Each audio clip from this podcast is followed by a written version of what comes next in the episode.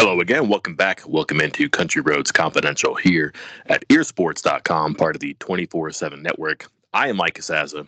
Now, just get right to it and say hello to Chris Anderson because you don't know anything that we're talking about today, do you?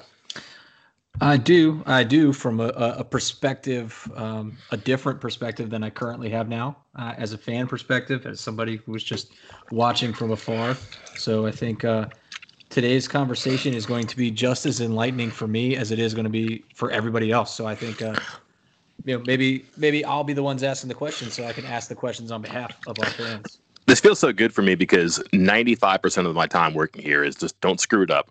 And then obviously recruiting is a, you know, a bunch of coal for the engine that runs our place. And I don't profess to know a whole lot about it. I did get my recruiting guy card last year when I followed you around at camps. I'm not sure I'm gonna be able to renew it this year. That's gonna be interesting, but it's it goes so far as that when I have conversations on Zoom with Neal Brown and we talk about recruiting, he hedges things and says, "I know you don't know much about recruiting," and I have to go, "Whoa, whoa, whoa, whoa, whoa," and now I feel like it's a little bit different because to set the table here a little bit, 2010 is pre uh, reign of Anderson at Ear Sports, and your job was interesting. I had no idea what it was until about five minutes ago.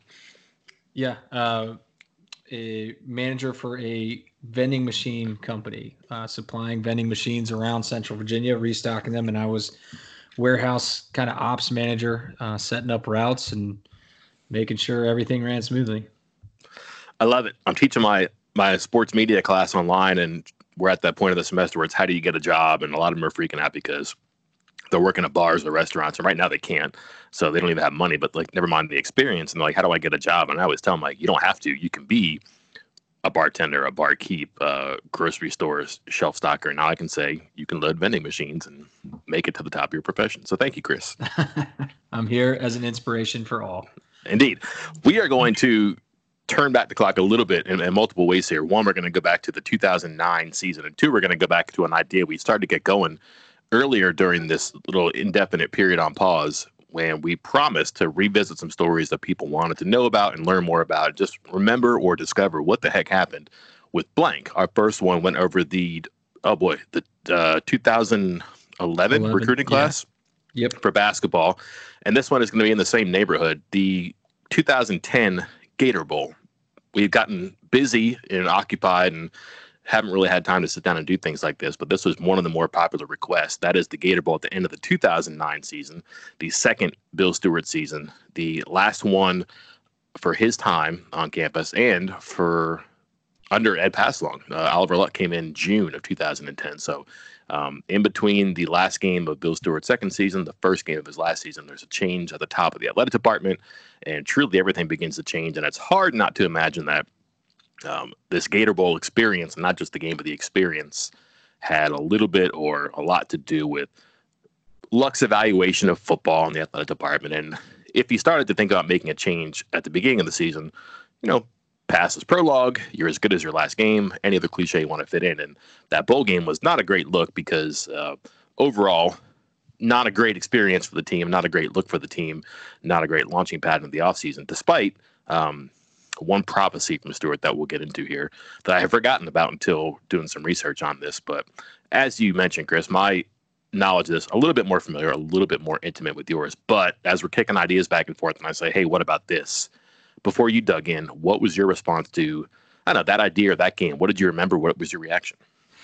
The very first thing I remembered was that was the Bobby Bowden farewell tour. Mm-hmm. Uh, and I remember, oddly enough, even though I've been following West Virginia so closely, I was on the message boards that uh, many of our listeners are on uh, or were on, and it, the the thing that I remember most was the uproar about Florida State getting into that game because they were not good. They were uh, not at the time. I I just looked it up right now, but six and six. They were. Mm-hmm.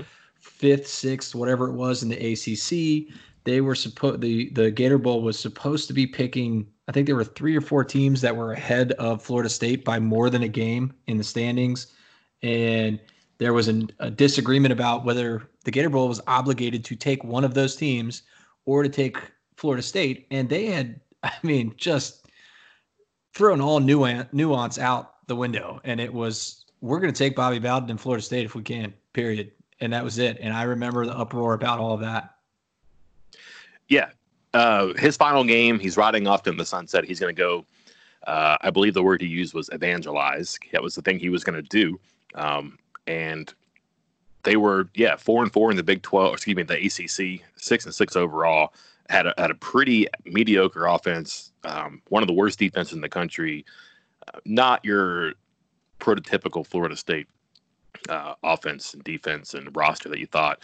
Um, not the team that finished in the was the top five for 13 straight seasons, which is a remarkable run. This was obviously at the end for Bowden, and um, they wanted to get their hands on him because it was going to be not only his last bowl game, his last game, the last chance for anybody to get that bounce from Florida State and Bowden, who was definitely one of the biggest names in the business. But that affiliation with the game also got West Virginia uh, pretty much invited to that game. Are you familiar at all with the arrangement and how that worked out?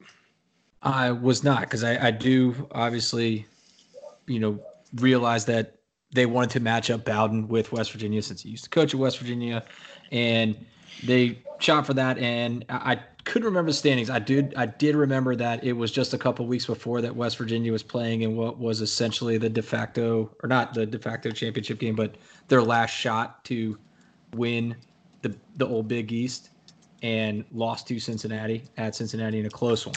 Got robbed. Yeah, that's one way to put it. Yeah. But and then so I I remember the last couple games were close. Uh, upset Pitt, which knocked Pitt out of the picture, and then kind of made uh, another close one against Rutgers. And but I don't remember anything else after that or why why it was a big deal that West Virginia was the pick for the Gator Bowl. And I know you got a story. I do. And it made people mad at the time because I was pretty much surprised, surprise, right? But I was pointing out kind of the the ridiculousness of the situation. What you just mentioned with Florida State probably rises to a higher level.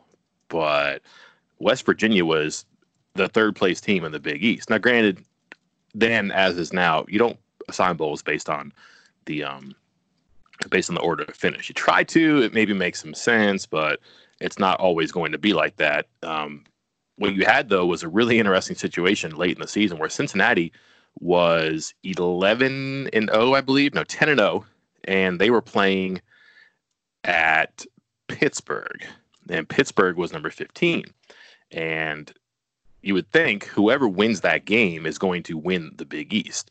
Um, they would both have one loss. Um, Pitt was, I believe, five and one at the time, and nine, no, ten and one overall. So basically, winner take all in that game. West Virginia was pretty much out of. They already had a loss. They couldn't win tiebreakers or anything like that. Um, so Cincinnati at Pitt, the winner wins the Big East and goes to the old BCS. You would think whoever finished second in the standings, whoever lost that game would go to the number two bowl game, which was the Big East.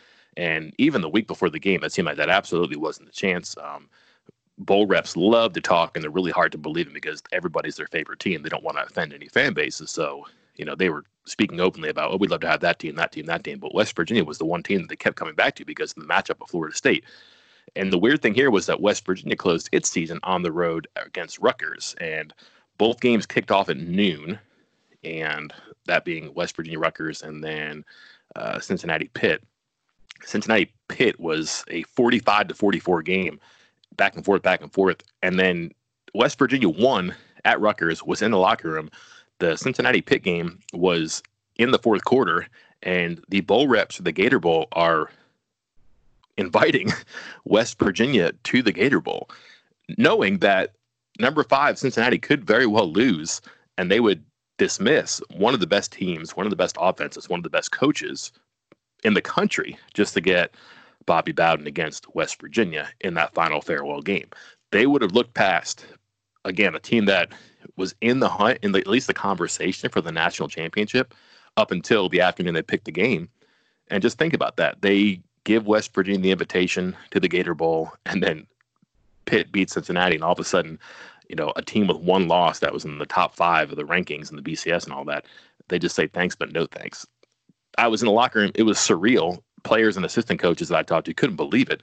Um, but that was the the lore, and that was actually the setup of that game. I think West Virginia was kind of like the chaperone. Um, the spotlight was not going to be on the Mountaineers that day, and it was all about Bowden and the farewell and trying to create the best story they could, which they did. But think about that. Like if you're a fan of Cincinnati, I don't even remember what the third place game was in the Big East back then. But to get bounced from the BCS and then the Gator Bowl, which at least is a, a, a, name game, and if you're a program like Cincinnati, that's something you can really build your program off of. Remember, this is 2009. Um, boy, how outraged would you have been if you're a Cincinnati fan, or just if you're the other way around, if you're a West Virginia fan, you're undefeated, you lose one game, and you go to the third place bowl in the Big East. Uh, the Meineke Car Care Bowl, by the way. Bingo. Yeah, been uh, there, done that one. That was the year before. Uh, I, I obviously they'd be furious because this is also around the times that a lot of talk about um, realignment and everything, and mm-hmm. so if you're getting spurned from the second bowl game before and you could be finishing 11 and 1 in the regular season and top 10 in the rankings and you're getting spurned that's not a good look if you're trying to go out and convince you know bigger conferences that hey we're a power in and you should select us and you should you bring us into your conference we'll help bring the tv revenue we'll help bring the recognition if you're getting looked over that easily just like that mm-hmm. now obviously the gator bowl wasn't it wasn't a straight wvu versus cincinnati um, situation here. While I think they would pick West Virginia over Cincinnati in, in an even scenario, this was a, a all about Bowden, like you like you noted. Like yeah, they picked West Virginia, but they didn't pick West Virginia because West Virginia. They picked it because of the ties to Bowden. And I have a follow up to this. Mm-hmm. You you mentioned that that you know you heard this before the Cincinnati Pitt game was over, and it was in the locker room.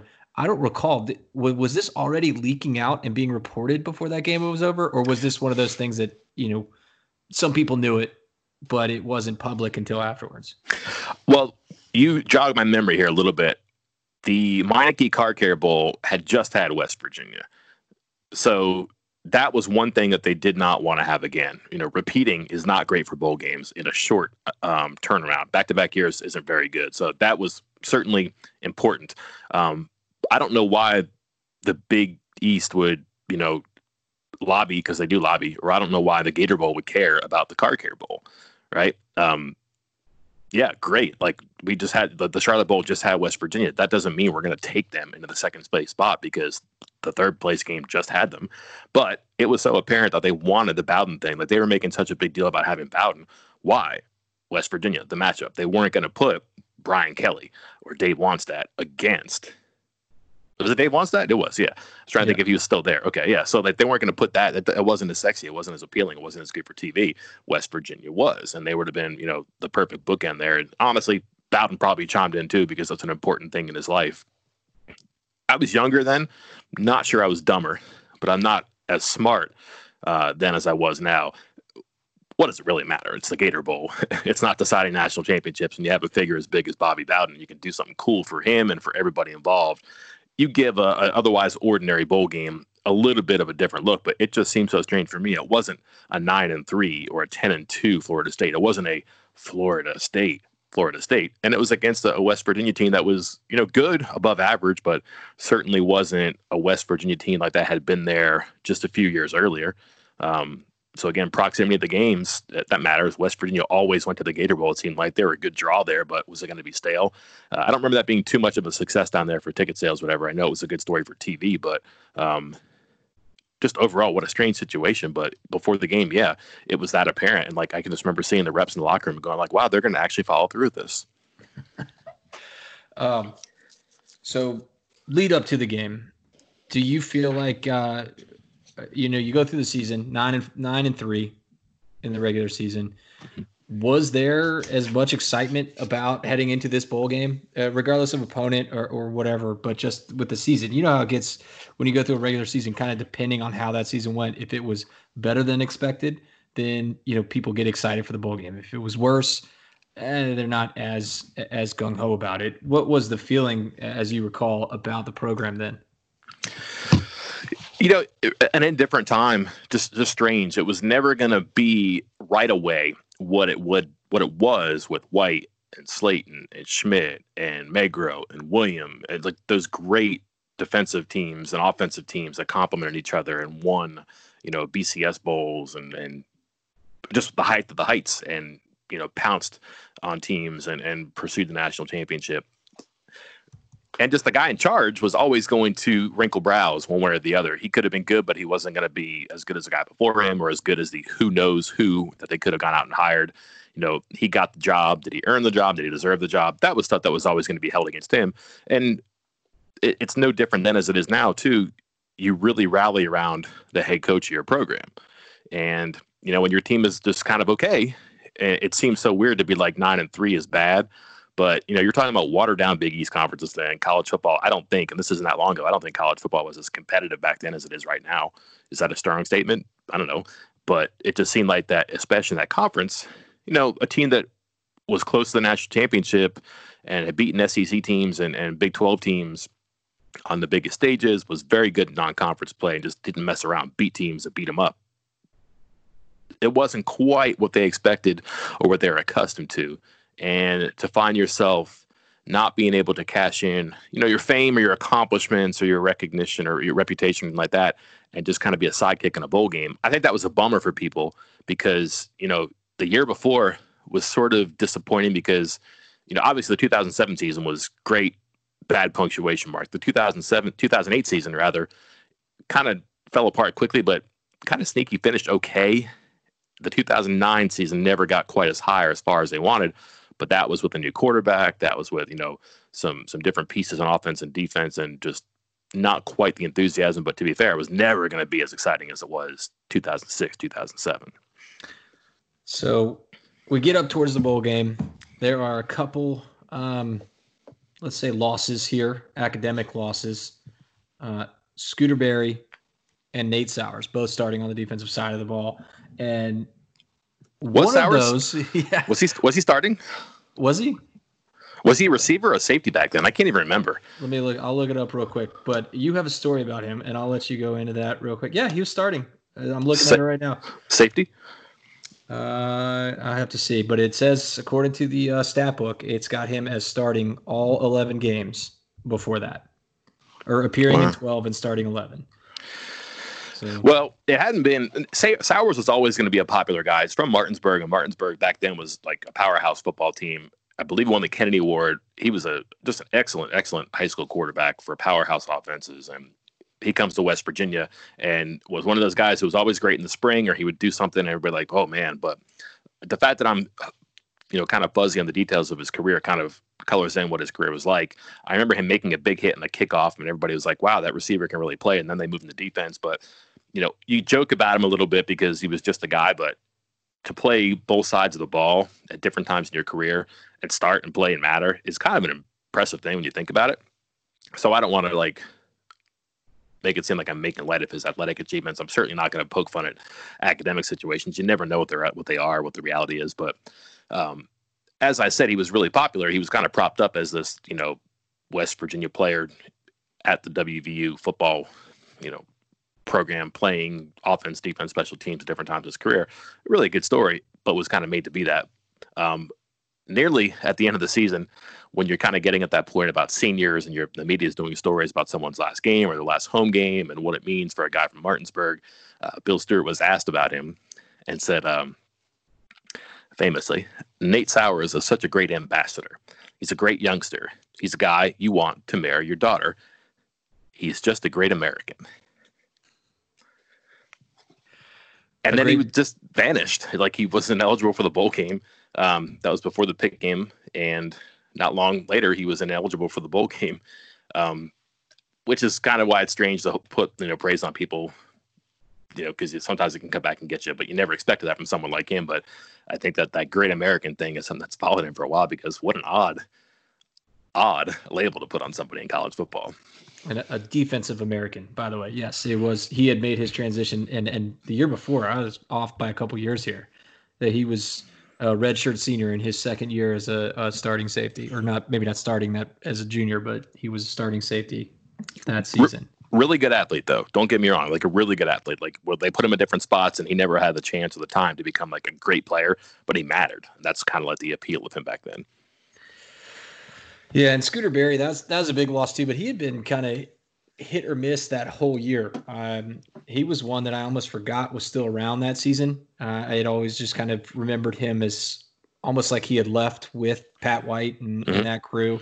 Um, and went back and looked, and yeah, I can see why I would think that. Uh, only only played in eight games, only started five uh, in that 2009 season. Let's start with the uh, who played for that team that year, though. Um, star power is, I think, kind of good. Um, Jarrett Brown was the quarterback. Noel was the running back. Um, Ryan Clarke was the running back, like the fullback, but he played. Um, defensively, Robert Sands was the big player. Um, you know, there there was talent there on both sides of the ball that that was kind of fun to watch and see what they could do. But uh, I don't want to fill in all the blanks. But as you look back, or as you remember from your your side of the TV screen, your side of the laptop, there, um, what about that roster stands out to you? I was thinking. I mean, obviously, Devine. I was still really enthralled with him as a player and what he could do. But the trenches, holy cow! I yeah. like. I, I yeah, I cheated a little bit by looking right now, but Selvish Capers, Don Barclay, Josh Jenkins, Joe Madsen on the offensive line, Eric Eric Jobe, and then other side of the line, Chris Neal, uh, Julian Miller, uh, Scooter Berry at times. Uh, I can't remember who else was the other starter, but these are all guys that we've been mentioning for that ultimate 21st century team, all on this one roster and all starting. Brandon Hogan and Keith Tandy were your starting corners. It's not bad either. No, your linebackers are Lazier, Thomas, and Reed Williams. Uh, and then don't forget, Sidney Glover was a safety. Sidney Glover was a bad man. Like that dude could really light people up at safety when he was healthy. Like he played so hard he hurt himself sometimes, but like that was a loaded defense. Like that was a really, really good team. And like that kind of became a problem a year later when their defense was so good that you kind of felt like they were leaving wins out there. But it started the year before. Like their defense was those names we just mentioned are no joke. Um, and then good. I mean, it should have been a good offense and it had a chance, but you know, you're talking about you know a new quarterback, which is always going to be prohibitive. But uh, Tavon was on that team, Jock was on that team, Brad Starks, Alric Arnett. Um, there's a lot to work with there. eBay Motors is here for the ride. Remember when you first saw the potential?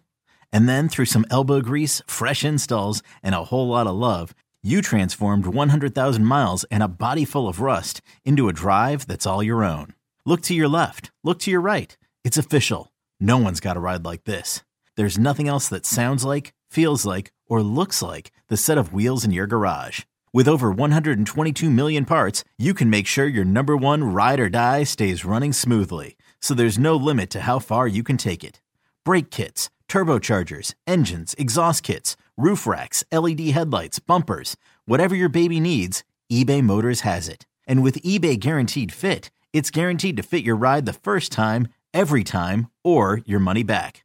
Plus, at these prices, well, you're burning rubber, not cash. Keep your ride or die alive at ebaymotors.com. Eligible items only. Exclusions apply. Introducing the two-way V4, where groundbreaking fuel cell technology meets fresh foam cushioning for the ultimate performance. With fuel cell, each step feels explosive, delivering unparalleled energy return. Paired with fresh foam, experience maximum comfort throughout the game. Its lightweight textile upper offers support and breathability without sacrificing agility. Whether you're hitting the clutch shot or locking down the opposition, the two-way V4 gives you the tools to play at a high level. Learn more and purchase the two-way for yourself at newbalance.com. Yeah, no, I was thinking the same thing. I, I like Brown as a quarterback and and Devine in the backfield, but shoo, a true freshman Tavon that even as he got quote unquote bigger, I mean, when he arrived from high school, what was he, 145 pounds maybe? In pads, yeah. Yeah. So uh, to expect him to do much of anything is, is asking a lot. Jock Sanders had had his role on the team uh, in the previous couple years, but then he was all of a sudden thrust into that kind of you're you're the man now. You're you're our top receiver, and I'm not sure he was or should have been that for the team. Um, so it, it, yeah, not a lot in the receiving corps there. So, some more pregame stuff just to to lighten the mood a little bit. Um, um, Noel said he was coming back. He was going to play his senior year, but no one really believed him, and he was kind of mad because he he always had a I shouldn't say a problem, but like he felt kind of unfairly treated by the media, and that you know there were so many questions about him and his upbringing and remember the Deion Sanders thing and all that stuff that everybody just asked questions about him for so long. And he was anything but trouble here. It was a pleasure the entire time that we dealt with him. And when he said, you know, hey, I want to, you know, I'm going to come back, people were like, really? And he's like, why don't why doesn't everybody believe me? And that so that was strange. And I can even remember like a couple days before the Gator Bowl, he was trying to get tickets from people, and I had asked him like, hey, how do you get tickets? You know, do you talk to somebody from Pennsylvania or somebody from Ohio and say, hey, can I get you one? Can I get like two of your tickets, whatever? And he's like, yeah, you just answer your own question. And Dave Hickman said, do you, you know, do you make it worth their while and something like five or ten bucks? And he kind of looked at us and had this like Noel look on his face. And then he flashed a big smile. He's like, "Are you trying to get me in trouble so I can't play in the bowl game?" So he had like a good a good mood about it too. So that was a good thing. Uh, Jock Sanders was kind of on the fence about it, but you know he was eventually going to come back. So that was interesting. Um, in the lead up to the bowl game, though, uh, I think the biggest star in that team, and the guy I even wrote about after the game because he was so good in the game, was, was Robert Sands. And Robert Sands was a lot of fun to talk to. Um, I believe he knew Flo Rida because they went to the same high school, and like the the deal was that he might have been a bigger star from Carol City than Flo Rida. so he didn't. He was fun to talk to. He had 13 tackles in that game for a safety. He was lighting guys up. That's the one thing I remember. But before the game, like he was so sure they were going to win and so good. And you'll remember uh, Christian Ponder was Florida State's quarterback, and he had been in and out of lineup during the year. Didn't play in the bowl game. Do you know their backup who played in that game? Uh, I do, but that's because I cheated. I've already looked at the box score. Yes. EJ Manuel. Incorrect, Chris. What? His, his name was PJ Danielson, according to Robert Sands. All like fantastic. like like at two or three media things during the week, he kept referring to them because no one really knew about him. I mean, they didn't follow Florida State, and it was Ponder's team, and Manuel played a little bit, but he kept referring to him as Danielson, PJ Danielson, the quarterback Danielson. I have no idea where he got it from. Maybe BJ Daniels at South Florida had gotten into his head and he just conflated the two names. But PJ Danielson, um, imagine Sands' surprise when EJ Manuel played quarterback that day. Absolutely. A, a future, by the way, a future battle between uh, 2013 NFL draft picks. Yeah. EJ Manuel and one very own Geno Smith, who Correct. also got in when he wasn't supposed to be playing. And do you know who nearly played in that game? Because Brown started, rolled an ankle, Geno relieved. Who is the third quarterback? Do you remember this? I do, but I want you to tell a story. It was Coley White who nearly got in for like some option football because the offense had stagnated so much in the second half. Um, that would have been interesting because who knows what that does to Geno Smith's trajectory if he doesn't get to go on and you know finish what he did not start that day, but he played a little bit that season. Um, most notably against Marshall in the comeback win that year, where they could have you know, but that was a year later, I guess, wasn't it? Yeah. Wait a minute, when was that one? Okay, did he play against Marshall that year? Oh man, now you're making me think. Should have done my homework. But the point being that he was okay in that game, had some trouble, and their offense got in such a bad spot during the game. They're trying to do something because Florida State was talented on defense. They were flying around and just cutting them off on everything. Um, once they settled in, and uh, Geno was eight for fifteen, I believe, in the game. Um, yeah, not, something like that. Not great. They thought about putting Coley White in to run some option because that was not Geno's thing. Um, I believe he had a foot injury that he was still working on at that time um, that eventually I think he needed to, to cool it off for a while. Um, so I thought about playing Coley White that game. Imagine if he had gotten in to run some option and well, who knows what the fan base does if all of a sudden you enter the offseason with another quarterback competition. Uh, answer your question. Yes, Geno Smith played in that first Marshall game, and obviously both of them, 2009 and 2010. Uh, the 2009 one cruised to an easy 24-7 victory, kind of riding the defense.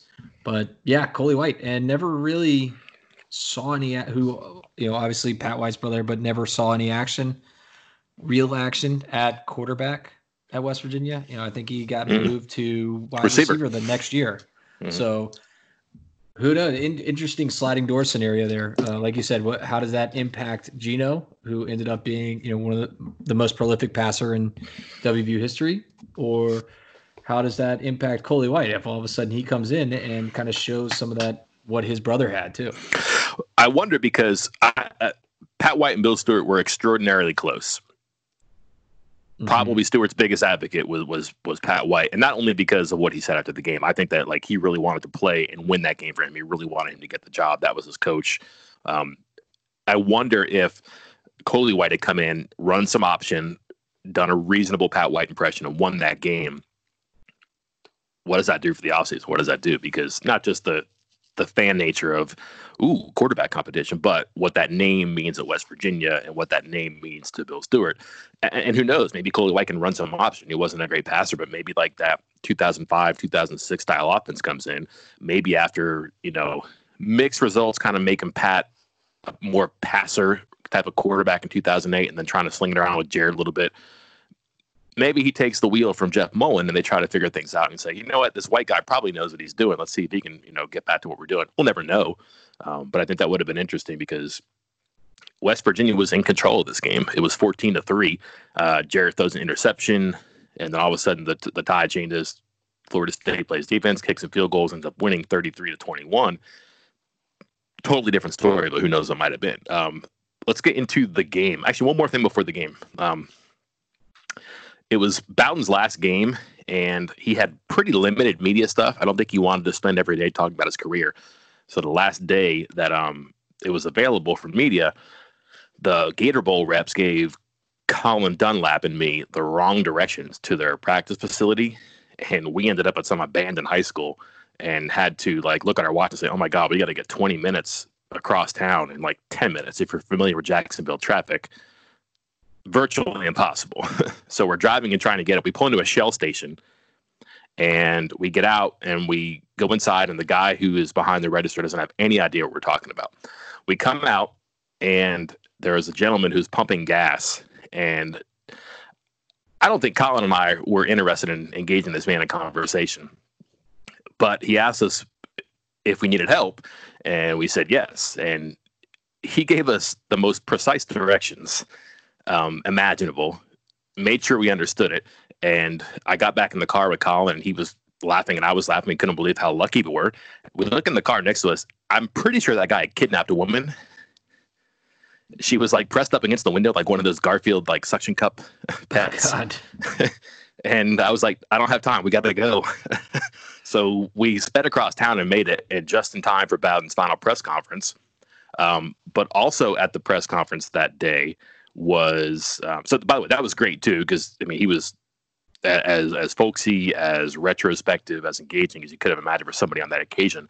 But also at the press conference that day was his security guard, whose name I can't remember, but I had seen him on TV for just years and years and years, and he was like this iconic stoic figure who was by Bowden's side at all times. And I just went over and said, Hey, do you got a second? I remember writing a story about his security guard who had been with him for years and years and years, and like what the end of the ride had meant for him too. And it was like one of my favorite stories, so much so that I, I cannot remember the guy's name right now. And if I can find the story, I'll probably go back and live it over. But we we got lucky with the directions, and I ended up getting lucky writing the story about Bobby Bowden security guard. And I wonder if anybody else remembers who that guy is, just because it's been so long since he has no longer coached. But he was always out of the tunnel with him. He was always with him on the sideline. He was always with him on that walk to the middle of the field for handshakes. And sometimes you don't know unless you ask. And I just asked and ended up getting one of my favorite stories out of that. Why is it that you and Colin Dunlap are always into some interesting and weird stuff uh, at all these games? Because wasn't he the one with the uh, the yacht story? Uh, what was that? Correct. Yeah, yeah, that was with Chris Klein's yacht, uh, Mind Games, where he said uh, he was challenged to find out who owned the um, who owned the boat, and he said, "I don't, I didn't see anybody on it, and it was crowded, and I didn't want to jump on it." And, he, and the guy who worked at the MAC for WVU, the fundraising arm, uh, this is at the Gator Bowl the same year, I guess. Is it the same year? No, it was the Georgia Tech Gator Bowl. Um, why don't you board the boat and find out yourself, Colin? And Colin said, "We're journalists. We're not Somalis." Yeah. So lives in infamy. I, am gonna I want to be like your parents, Mike. I think you should stop hanging out with that that young man uh, and find a new crowd to hang out with. Yeah. I mean, obviously leading you down a bad path. It happens. Let me lead you back down the right path here. By the way, it, Billy Smith was the name of the security guard. There you go. Mm-hmm. Um, back on the right path here. What do you remember about the game? I, for, sorry to ask you a question and me answer it first, but because the only thing I really remember was, and again, this was as probably somebody who was posting on the message board, being like, "Fire Jeff Mullins," spelled M U L L E I N S or whatever. Mm-hmm. But was the second half kickoff because I was like, that's it, it's over. Um, I think they ended up not getting a touchdown after that, but they, they returned it all the way inside the 10. Mm-hmm. And this was after West Virginia had already blown their 14 to 3 lead. And I was like, well, that's it. I'm not watching anymore. And that was the last I saw of the game. Greg Reid was the kick returner and was one of the fastest players in college football. And they said, we're not going to let that guy beat us on special teams. Um, a 69 yard kickoff return on his one kickoff return. And I want to say he had like a 30 something yard punt return too. I'm looking at the stats, two for 37, but I think he had a long one in there. So, I mean, he, he definitely did affect the game. And, and just that was the one thing where that was the start of the second half. So, like, hey guys, don't forget, don't kick it to Reid. Okay. And the first thing they do is they kick it to Reid. And like, again, it just seemed like, I guess it's not going to happen. Um, you know, when you lose your quarterback, that hurts when you got to put a freshman in, that's different. But let me ask you this if you lose your quarterback and you got to put the freshman in, um, you might hand it to Noel, right? Yeah, I'd hand it to the uh, former five star running back that averaged 10 yards per carry in the game. And I think had five carries in the second half. Hmm.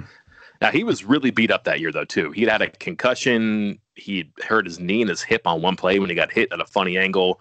I think he had an ankle injury that he kind of just nursed all year. Um, not a guy who was meant to take a ton of carries. And what's Stewart took a ton of heat for not giving him as many touches as his talent deserved, but he never said it. But he was always saying, I can't get that guy beaten into the dirt. I got to have him around. We had to minimize things and stretch him out for the year. And it really did catch up to him. And not because he got too much work, but like he got enough that it he got beat up. Just like, I mean, you're talking about how tiny um, Tavon was. Noel's smaller, probably, right? More stout, probably could bench press more, but not a big guy. When you're running into those linebackers and defensive linemen, you know, 20 times a game. Yeah, and I don't think he, I mean, I, he had the moves to do it, but he didn't have, I don't know if it was the wherewithal or the desire to slip and, you know, not get hit square on. Like, you know, when Tavon's going up and he's about to get tackled, you can see him kind of turn his body ever so slightly so the hit is not so bad or he slips out of bounds or whatever it is. And uh, Noel was not known for doing that. So he took a lot of punishment. Yep. So jump out to a 14 3 lead. It's 14 13 at halftime. Uh, they had a really good kicker, Dustin Hopkins. He made a long field goal at the end of the first half. And then we're talking about that um, kickoff return by Reid. The defense holds on the five yard line, and they end up with a 22 yard field goal. They take the lead 16 to 14. Um, and then on the final possession of the third quarter, a touchdown run makes it 23 to 16. And you're getting the theme here. This is four straight scores by Florida State. Um, the only offense in the second quarter, the only offense in the third quarter is Florida State. West Virginia had 150 yards and 14 points in the first quarter. You're thinking, oh my God, Florida State's defense is as bad as advertised. And when I mean that, uh, 108 in rushing defense, 77 in pass defense, 108 in total defense, 94 in scoring defense. That first quarter is exactly how it's supposed to go if you've had a month to prepare and you have the weapons that West Virginia did have on offense. So 149 yards in the first quarter. They finished with 328.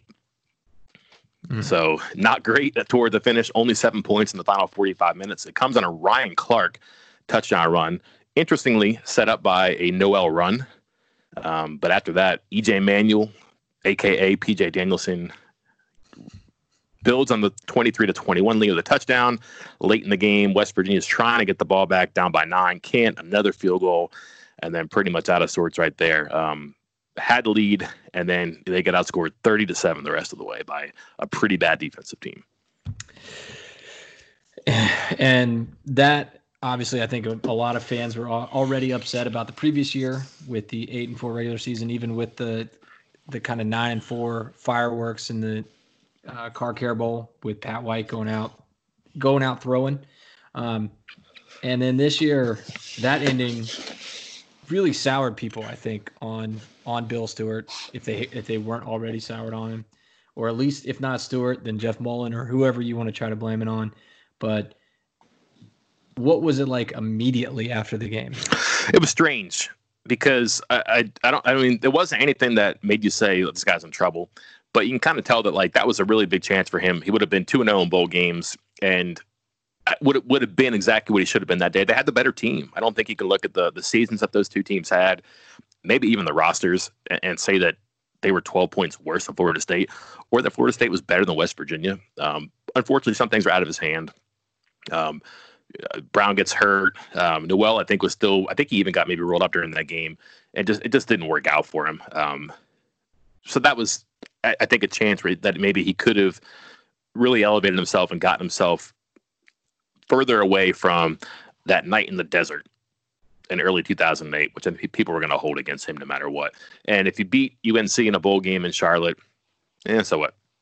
If you beat Florida State in a game that you're invited to because it's Florida State, Florida State's still a, a, big name at that time. It still is a big name now. But like if you beat Florida State and you win a game that you're invited to be at as a guest, you kind of distance yourself from some things that people say about you, like, "Yeah, he'll never be this," or "He's only here because of that." You start to look like a legitimate coach with a legitimate program, which is good because like he had a lot coming back next year. Um, Geno looked like he was going to be good and was. Uh, Noel and Jock Sanders both said they were going to come back. Sands is going to be a sophomore. A lot of those players that we mentioned on defense were going to be back the following year. Their defense was really good next year. Year three of the program should have been very good. Uh, I did not know this until after the game when I watched it, but at the end of the game, um, the commentary crew, by the way, Verne Lundquist and Gary Danielson, mm. pretty good. Uh, he said that they said that they had had a meeting with Stewart during the week, which is common. The play-by-play and the announcer they meet with the coach. They have a meeting. They talk about things. Um, but they said that Stewart thought they had national championship potential for the following season. And you hear that when your when your team is losing and getting run out of the Gator Bowl by a team that probably isn't as good as you, and you can't move the ball against a bad defense. Kind of looks weird, and it kind of goes into like some of that stuff that people held against Stewart. You know, he was too optimistic, he was too rosy, too folksy. But if they win that game, and if they take care of business, if they go from 14 to 3 to, I don't know, 35 13, and they assert themselves against Florida State, how different could that have been?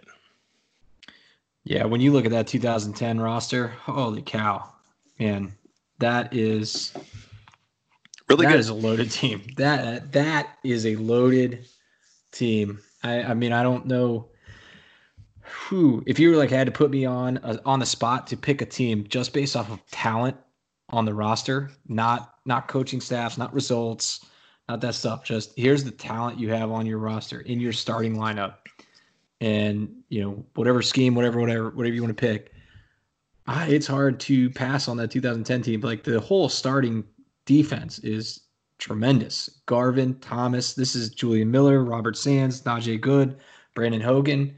Uh, this is Bruce Irvin when he's got 14 sacks. God, God that's a, that was a good team, and uh, still probably goes down for a lot of people as one of the most disappointing seasons, um, especially for, which is odd to say for a team that also finished nine and four, but maybe that's another story for another day. No, no, I think you're with it there. Um, forgot to mention this because I'm reading the transcript from the post game, but uh, the team got in a brawl in practice one of the final days before the game.